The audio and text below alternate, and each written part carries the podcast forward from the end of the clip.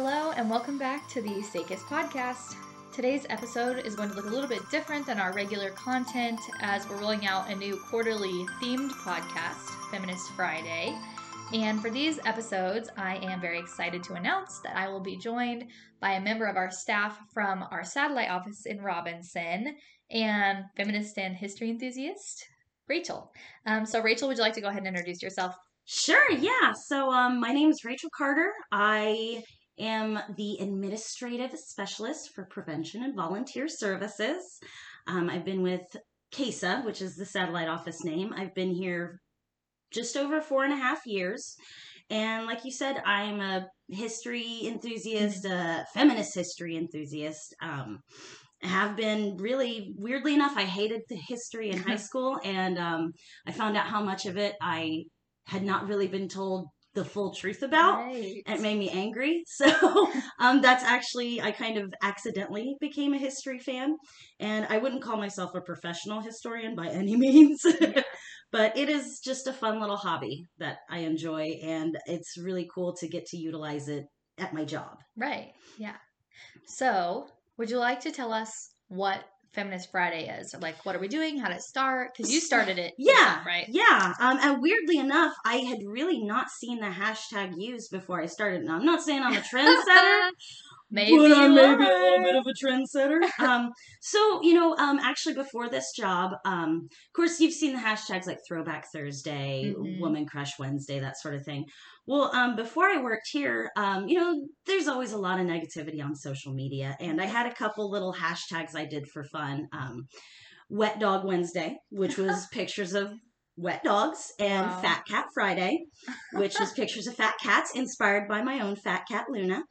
Um, and so when I got here, you know, I stopped doing those because life just happened. I got a new job, Mhm. and um, a few months into the job, I I just thought, you know, I want to I want to find a way to highlight women from history that have done incredible things for not just the movement, but for humanity in general for the world in general and um and and of course as you know as probably a lot of the listeners know um that's not always easy to find and so i wanted something i wanted to find a way to share these incredible women and i asked our director at the time i said hey i have this idea you know every friday i highlight a woman from history and she was like go for it Hmm. and um and i did for a while and then um funding is Right. a whole thing. Yeah. Uh, um, so I kind of had to step back for a little bit, and um, I'm really excited to be bringing it back um, Mm-hmm. as a blog style, which I think will fit better. Um, some of those Facebook posts got long. Yeah. Um, this will be a bit more. I think this will be a bit more um, palatable for people. Right. and now they won't have to go back and like sift through all these posts to Right. find old ones. They can hopefully like go to the blog and absolutely, click yeah. on you know which ones they want to read and stuff, and they'll be able to listen to podcasts. yeah, I know. I'm excited about that. Yeah. Um, so I guess because some people may not have such a good understanding, can you just kind of give us a broad overview, or if you want to go into more detail, you can, of what feminism is? Okay, uh, feminism. I'll I'll say what feminism is to me because um, feminine. There is no official definition for Right. feminism, which I have issues with, but that's a different podcast. Um, so for me, feminism is really about choice. Um, it's about equality and it's about choice. Um, as a, as women, we haven't always not just women, but people of color, um, people in the queer community, uh, transgender people. We don't always have choices. Um, recently, SCOTUS tried to take away one of our choices. Um, and I won't get into that right now, but because we don't need that anger, first thing.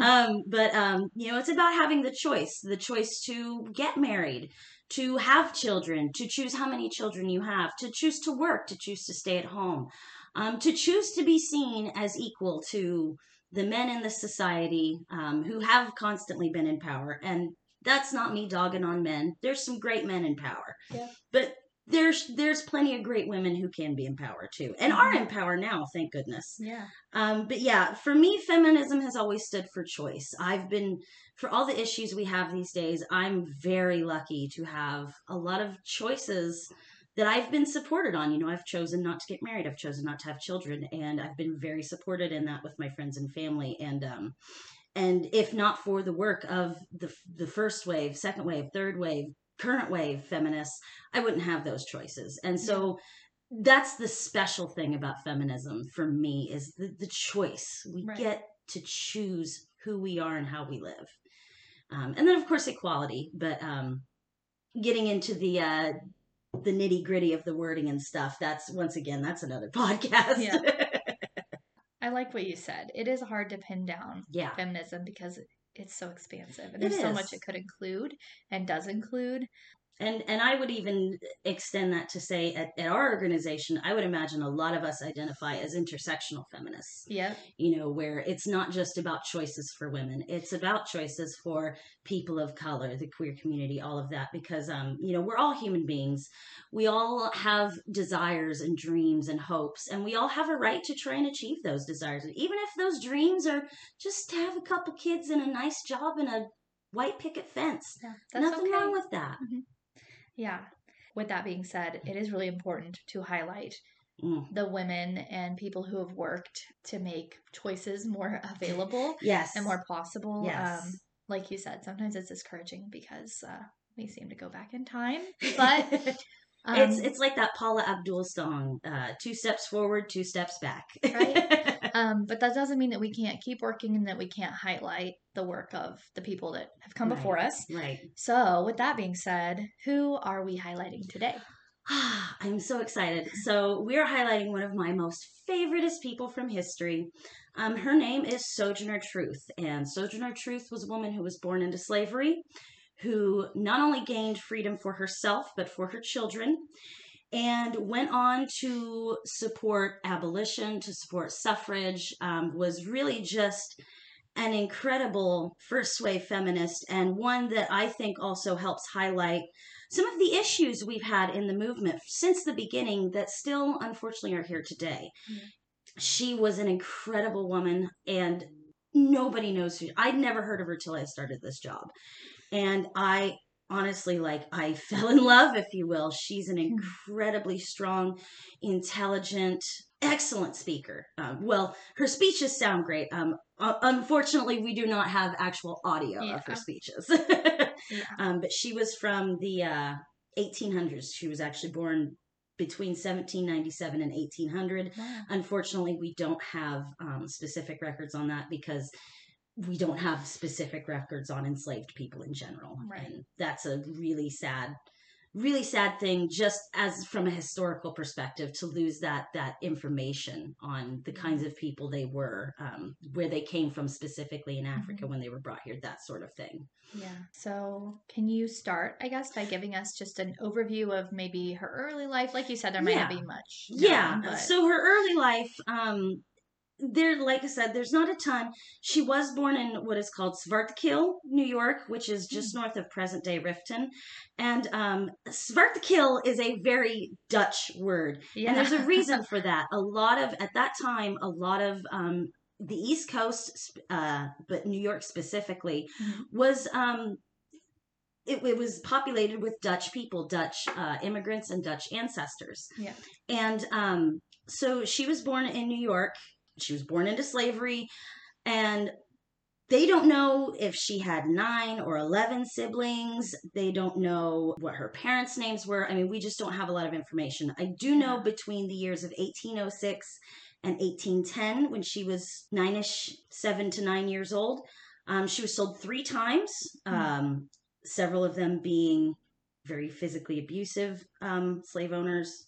And I don't know a better way to say slave owner, um, Yeah. unfortunately. well, it's a terrible thing, so there isn't a better way. Yeah. Right. Um, why put lipstick on a pig? Right. You know.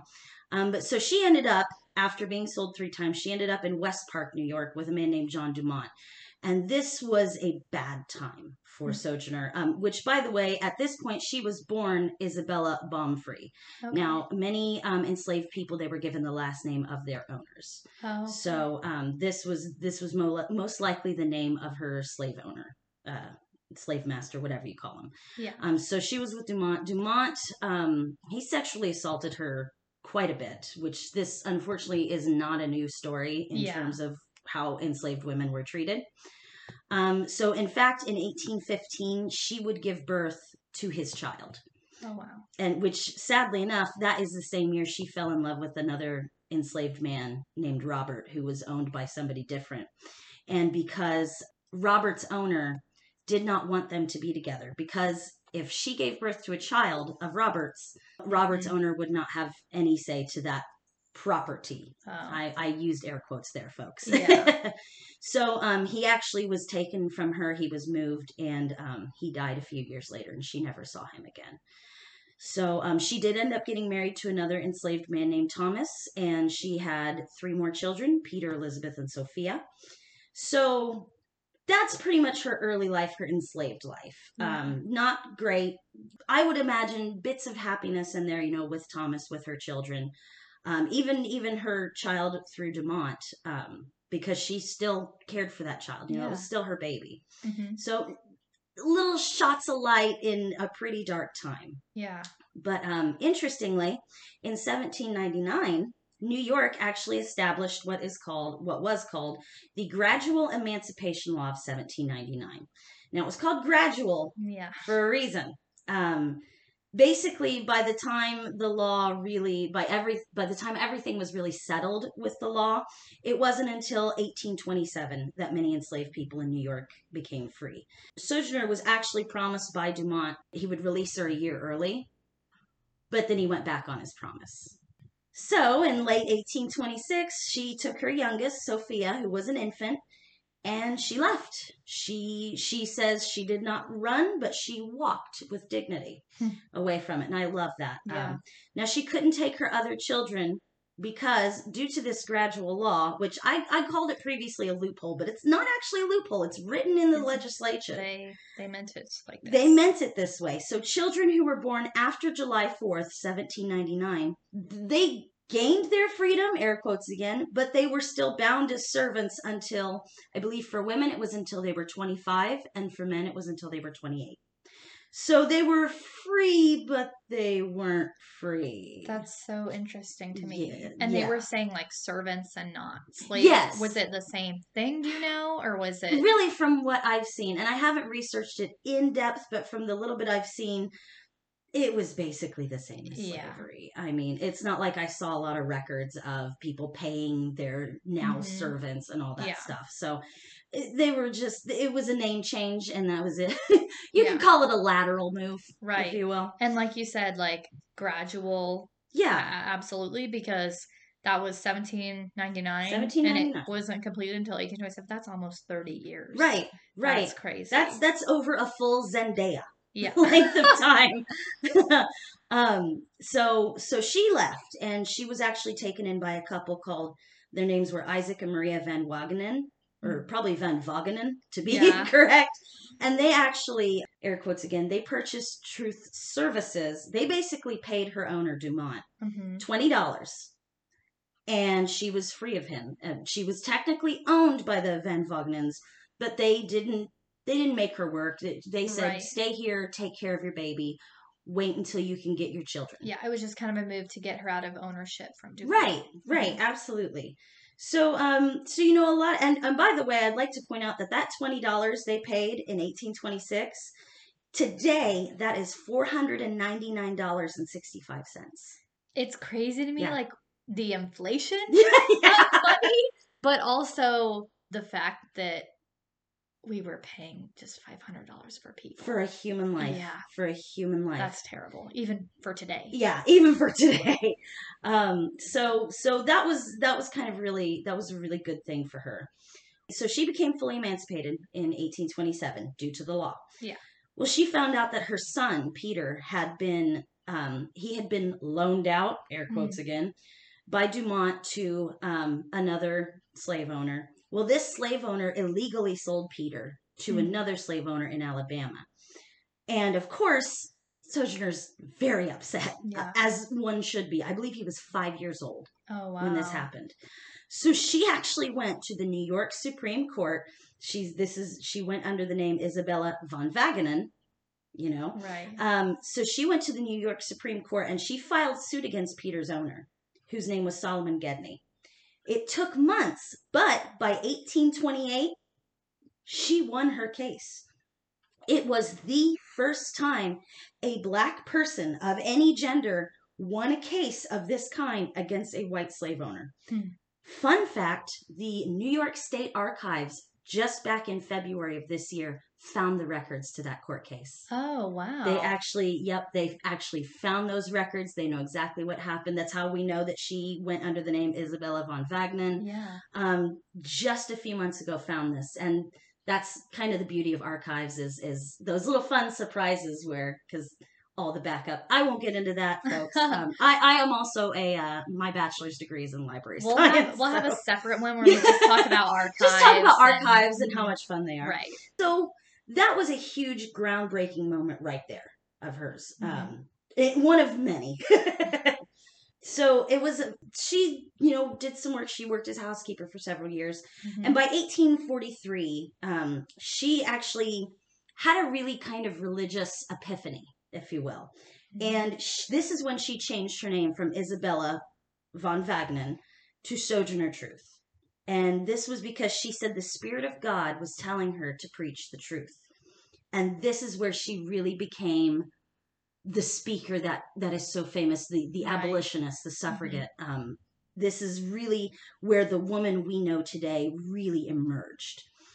And she traveled the country. She worked with people like Frederick Douglass, William Lloyd Garrison, who actually would publish her memoirs a few years later. And tho- those memoirs are called The Narrative of Sojourner Truth, a Northern Slave. And I keep highlighting the fact that she was a Northern slave for a reason that we're going to get into here in a few minutes. Okay. Um, in fact, I, I'm coming right up on it. I'm just barreling towards it. So um, in 1850, this is where she gave her, or 1851, I'm sorry. This is where she gave her very famous Ain't I a Woman speech. Yeah. And I have a lot of problems with the narrative around this speech. I, I'm not saying it was bad speech. Um, Right. I'm not saying that. But the thing is, the speech that we know today is most likely not at all the speech she gave that day. Right. And this was at the uh, first National Women's Rights Convention in Worcester, Massachusetts.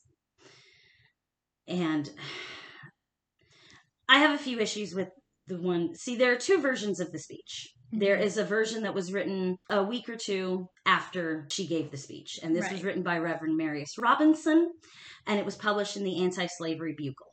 And this person, this um, it was a pastor, correct? Yes, yes. They Reverend- were present. Yes, they were present at the They speech. were there. Mhm. They were there. Um, well, interestingly, the other person who wrote it was there as well. Uh, her name was Frances Dana Barker Gage, and she is a fairly well known uh, first uh, suffragette herself. Mhm. But her version was written in 1863, So which is years. 12 years after the actual speech. Now, weirdly enough, Frances Gage was one of the organizers of the convention. So you'd think She would record it Then. she would record Yeah. it properly. Right. Um, but it's Gage's account that is the most famous. hmm Um, so this is why I have. Here are a few reasons why I have issues with this. Well, first off, there's that time gap. Yeah. I don't know about you, but I my memory's not that good. No, I'm not going to be able to go home and transcribe this uh, conversation afterwards. Right. And in 12 years, no idea. right. No idea. Exactly. Exactly. Twelve minutes from now, I'm not going to know exactly what I said. Yeah. And I said it. So there's my first problem. The second problem is, and and you guys can go online to the SojournerTruthProject.com, all one word. Mhm. Um, you can go there and you can compare these two speeches. So Gage's account, the one from 1863, is written in what we like, what, what we like to. Let me say that again. What we think of as the Southern slave dialect. That, you know, I'm not even going to do it. Kind of racist, anyways. Very Yeah. racist, very ignorant sounding. Yep. If I will, if I can say that. Um, Yeah. this is not at all how Truth spoke. Once again, she was born in New York. Yeah. She was born in an area that was pop. She did not speak English. She only spoke Dutch until she was nine years old. yeah. So she did not have that She probably didn't have yeah a southern accent. At No, all. No southern accent. It was a very heavy Dutch accent. Everything you read about how she spoke, other than the speech, Mhm. is she had a Dutch accent, and Mhm. I do a very poor Dutch accent. I have tried, so I will not give you an example. Yeah. Um, so so she never spoke like that, and to me, that the reason that bothers me so much is because that is a, a very first off it's a stereotype It is. Yeah. I hate stereotypes. Second off, that really denotes that Gage found, not found, but Gage thought of Sojourner Truth, who did not have a formal education, could not read, could not write. And even back then, we tend to associate not having formal education as being unintelligent, as Right. being stupid, if you will. Truth was not a stupid woman. Right. She may not be able to read and write, but that doesn't mean she can't think. You don't win your first uh, ever court case against the against a Supreme Court or a state court um, as a black woman in the 17 1800s if you're an idiot. Right, absolutely. Um, Gage's the the version of Gage's speech says that Truth saw all thirteen of her children sold into slavery. Records show she only had five. The four Yeah. I've mentioned, and then she had one who died in chi- uh, in infancy. Right. That's it. She never boasted or bragged about having more than that. Um, the other interesting thing is Gage actually wrote a little write up. She didn't write the full speech, but she did a write up of the convention a few days afterwards. And in her original statement, she said that True Speech was met with a great reception. People loved it. She got all kinds of cheers. And this is supported by several other contemporary reports of the time. hmm But when she rewrote this bit in 1863, she was saying that truth was booed and hissed and people threw thing at her and blah. And and honestly, all of this stuff I've said shows that Gage was using this speech as a form of manipulation Yeah. and racist manipulation on top of that. Mhm. Um, I believe when Gage wrote this 1863 version, I think she was trying to help further the cause. She was trying to show, you know, because because her version of the speech is very powerful. I will give Yeah, her that. yeah. But I think she was trying to say, like, look at how these people treated this poor former slave black woman, Yeah, this but uneducated black woman yeah, but none of no people supported her. People loved her speaking. I mean she traveled all over the country for years before this and years after this. Yeah, and it's not helpful in any No. way for advancement of rights, advancement of feminism and equality, um, to Right. victimize absolutely. Black absolutely people or people of color. yeah absolutely and and it was and i also think it was her way of because she was a northern gage was a northern woman and ever since the civil war there's always been this sense of like people north of the mason dixon line being like look at us Mm. we didn't have slaves. Well, we did have slaves. We just got rid of them sooner. So Right. get off your high horse. But this this this notion that because in the North we got rid of slaves sooner, we're we're more intelligent. We're yeah, we're better than. And just like you said, that's not going to advance any cause, whether Mhm. it be women's rights, civil rights, whatever. yeah. Um, so I, I just, I have, a, and that's just the tip of my rant iceberg. But um, we, we only have so much time. Um, but like I said, go to the sojournertruthproject.com and look these speeches up. They compare them side by side. And while the Gage version, the the 1863 version, is very powerful, I think that the original, or the closest to the original from Reverend Marius Robinson, is just as powerful, is just Mhm. as good. And sh- it just highlights, like I said, she may not have had a formal education, but she Yeah. was an intelligent woman. I just want people to know that not every slave, and I would imagine a lot of slaves were not the dumb southern, but you know, not even the slaves, but um, but white people too. You know, Yeah. human beings are complex Mhm. and to narrow them down to just one or two things whether it's how they talk their their intelligence whatever that is a disservice to human beings in general right. but minoritized humans especially so that's that's a little tiny bit of my rant about her speeches. Um, now she like i said after this she continued to um, to go around the country speak on civil rights and women's rights and things like that. She also during the civil war recruited black troops into the union army. Her own grandson enlisted with the 54th massachusetts regiment. After the war she was part of the national freedmen's relief association to improve conditions for newly freed black citizens. Right. She was invited to the White House by Abraham Lincoln, got to meet Abraham Lincoln. Um, she, I love this. While in Washington, She only rode in whites only streetcars to show her disdain and disgust for segregation. Hmm. Does that sound familiar? Yeah. And I can name you, other than her and Rosa Parks, I can name you at least two other black women yeah. who have uh, also done this. Mhm. And we may talk about them in the future. Yeah. So after the war, she also tried to secure land grants for freed slaves. Now, of course, when slavery ended, one of the deals, I don't remember if it was legislation or how it went, came about, but basically, every uh, um, freed slave was supposed to get 40 acres and a mule. Mm. Unfortunately, this did not happen. Right. Yeah. Um, but she was actually one of the people who fought to try and make sure it did. I won't say she failed because the fact that she tried is a is a triumph on its own. yeah. Once again, in a time where not just women but black women were nobody wanted to listen to them. They didn't even want to acknowledge they existed. So the fact that she even tried was incredible. Um, in 1872, she tried to vote for Ulysses S. Grant, but got turned away from the polling place. Once again, a story we've heard before. Yeah. Um, so really, Truth didn't just write a really great speech. She broke barriers. Yeah. Um, and, and once again, she continued um, up until close to her death in 1883. She still went around the country and spoke. Um, Yeah. She did pass in her home on November 26, 1883. Her funeral was attended by over a thousand people, and Frederick Douglass himself gave her eulogy. Wow. And she still, still breaks barriers. On 126 years after Truth Mm. died. So in 2009, a bust of Sojourner Truth was installed at the Capitol building. This made her the very first black person of any gender to have a statue of any kind Hmm. on the Capitol. Um, there's way too many statues and works of art depicting truth to name. She's been on stamps. There's a Mars rover that was named after her Wow. tons of schools and libraries named after her. Um, I mean, she is just. I, I say, you know, people, not enough people know who she is, but I mean, a, a lot of people do, and I'm so glad. But I want the whole world to know who she was because all of these things I said, she, she was a boss Yeah.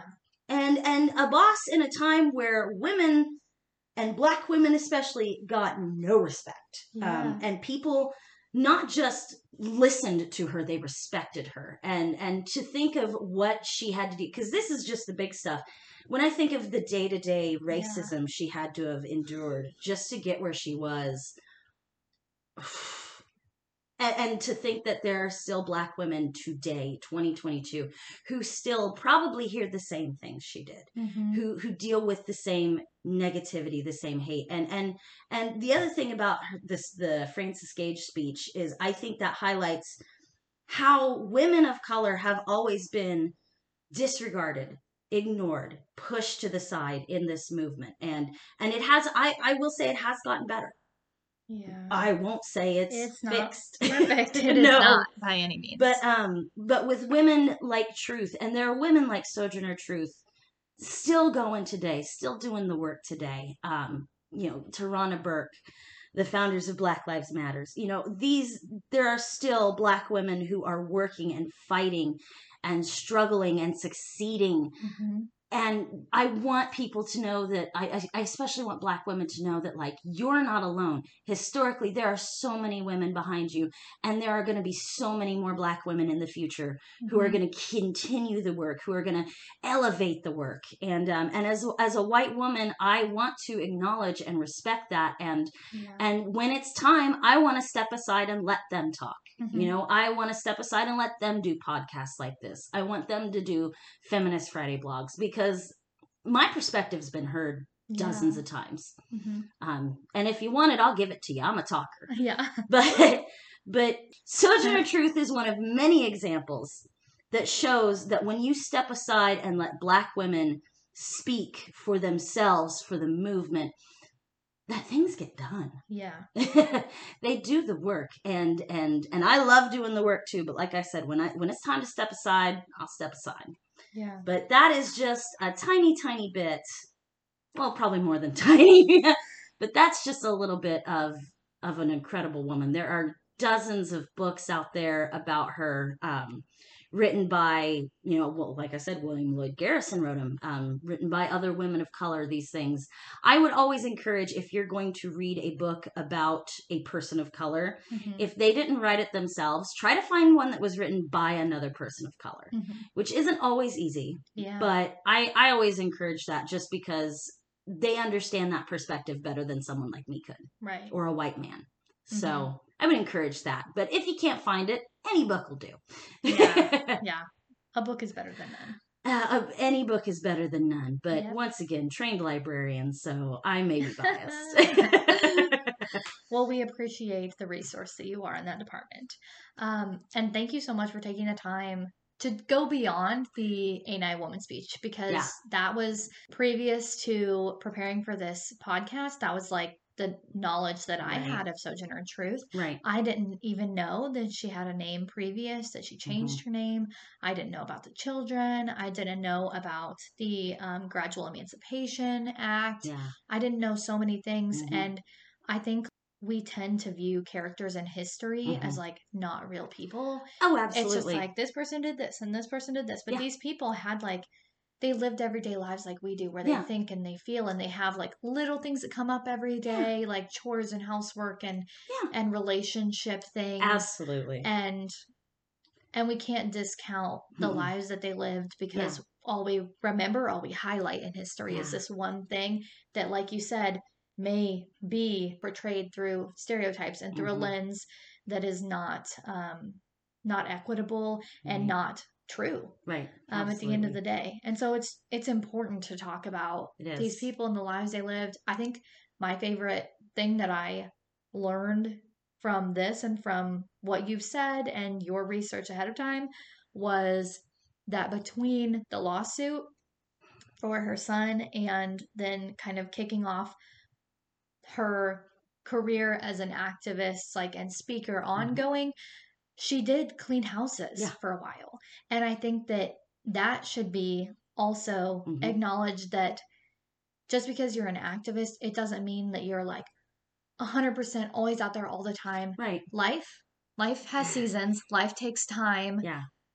there are going to be times that are more mundane that you don't feel Yes. like you're doing enough that doesn't mean that that your place in the movement Mhm. um Well, and take into account at that point in her life, in, in history, that was probably one of the only jobs she could get, right. you know, just because of the fact that she was a black woman, yeah. um, that she was a freed slave. Um, hmm so so but yeah i love that you say that you know we all have these mundane bits. We have chores. We have you know busted windows Yeah. or you know got a got a hole in your skirt got to fix that.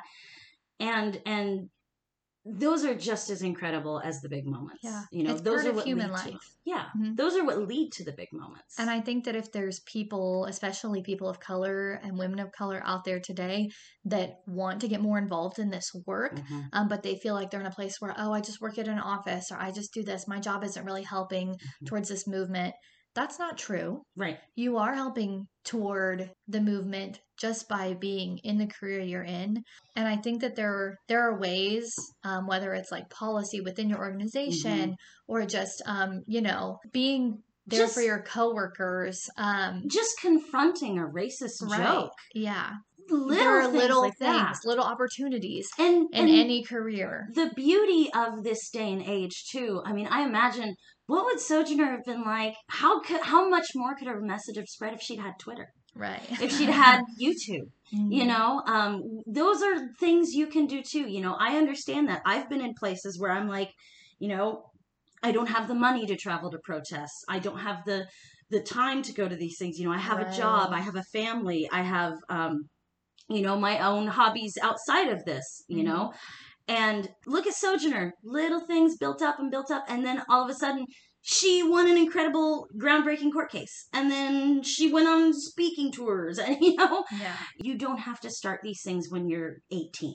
Yeah. you know sojourner truth of course we don't have great records about it but she had to have been in her 30s when she started doing all this. Hmm you know she may have been my i'm 36 she may have been around my age. Hmm that's that's not super young but it's not old either Right. you know Yeah.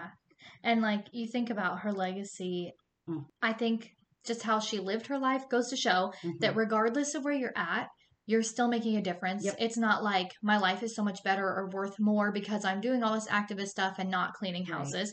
She did both. And Well- it's both were were equal and her life had value at, at every stage. And even if she hadn't been the first person to win, the first black woman or black person of any gender to win this court case, even if she'd have been the 10th or the 15th or the 300th, Still she still would have, it Yeah. was still groundbreaking and she was still making life better for her children. Mhm. And that's what, in the end, when you're a parent, that's what matters. Yeah. I'm assuming. Once again, I'm not a parent. I'm also not a parent. but but I'm Maybe gonna- we're underqualified to talk about this. I do know a lot of parents, and, Yeah. and they do they really try hard to make their kids' lives better. So I'm I'm just going off of uh, observation. right. But you know, groundbreaking is is somebody's got to break that ground. But just because somebody else broke it doesn't mean you can't tread on it. You can't find a way to elevate it, make it better, um, Right. spread it out more. So Plant a few gardens. Yeah, Grow you some know, stuff. Sojourner became a fast favorite for me, Hmm. um, just because she was she just was so incredibly cool. Um, but that's why I love talking about women like this, and um, I talk about all the time in my personal life. My friends, I don't know how I have any friends because I'm like uh, recently I went on a rant about all six of Henry VIII's wives to my best friend, and somehow they stayed at my house. I just I love speaking about inspiring women because it inspires me, and I hope it inspires other people, and I hope Sojourner's journey, just this tiny little bit I've shared with people, I hope people are inspired by her like I was because she deserves all the praise, and Mhm. you're going to hear me say that a lot when I'm on this podcast because there are just so many incredible women, and I I hate that we don't learn about them in history class, but that's okay. I'll do my part to make sure they get heard of. It is very white male heavy in Mm, history oh my gosh. Well, you know, um, the connection, like with intersectionality. yeah, There's yeah. just going to be things that women can speak to that men Right. can't. and that's why I also make a point to look into women of color, and not just Black women, Mhm. but you know, uh, I, in previous Feminist Friday posts, I've talked about um, Hispanic and Latinx women. Um, I've spoken about uh, trans women, Mhm. um, Native women, uh, uh, Asian women. I mean, I tried. I try to look into women who run the gamut in terms of race, gender spectrum, uh, sexual orientation, all that stuff, because a there those unique perspectives are important, and b uh, once again nobody knows who they are, and it's not right, and Yeah. people should know. Yeah. yeah. Well, we're very, very thankful that we have you to tell us. Uh yeah, I and I do apologize if I'm like about No. it, but um I that was a weird there's- noise, and you may cut that out, and that's fine. I don't think there's anything wrong with it. but I just yeah, I love this stuff and and honestly like I've had to like hold my arms the whole time to really temper in my passion because I'm a big um I use my hands a lot when I speak. Yeah. But I didn't want to affect the recording, but I'm just so thankful for this opportunity. Uh thank you so much, Alyssa. Oh, Thank you to our organization for allowing us to do things like this. yeah. Um thank you to everybody who listens. Um, yeah, we really because- appreciate Yeah, we really appreciate that. and um, and share share this post with your friends or just tell your friends about Sojourner Truth. yeah, I don't care if you cite me. Yeah. I don't care if you cite this podcast. Just tell them. And uh, and if you are interested in the sources I used for this post, um, you can go on our blog. The name escapes me at the moment. It's well, it's Feminist Friday. okay. Um, it's a Feminist Friday. We'll have the link on our Facebook page Yep. once it's published. and I'll also be making a page on our just sakis.org Okay. website that will link um, under the podcast section to the Feminist Friday blogs Awesome. and podcast episodes. yeah so um so yeah if you want to see those sources absolutely um check that out i'll have those sources listed um, comment tell me what you think Mhm. tell me if i need to maybe check my grammar style or something. I'm not a professional writer but yeah, once again, just thank you so much for having me. Yeah, thank you. And of course, as always, um, be sure to check out all of our agency information um, in the podcast details. I will also link um, the website that you mentioned, the sojourner sojournertruthproject.com awesome. for people. Um, and be sure to read the blog if you're listening and you haven't read the blog yet. Um, and also look out for the next episode coming this fall. Thanks, Rachel. Thank you.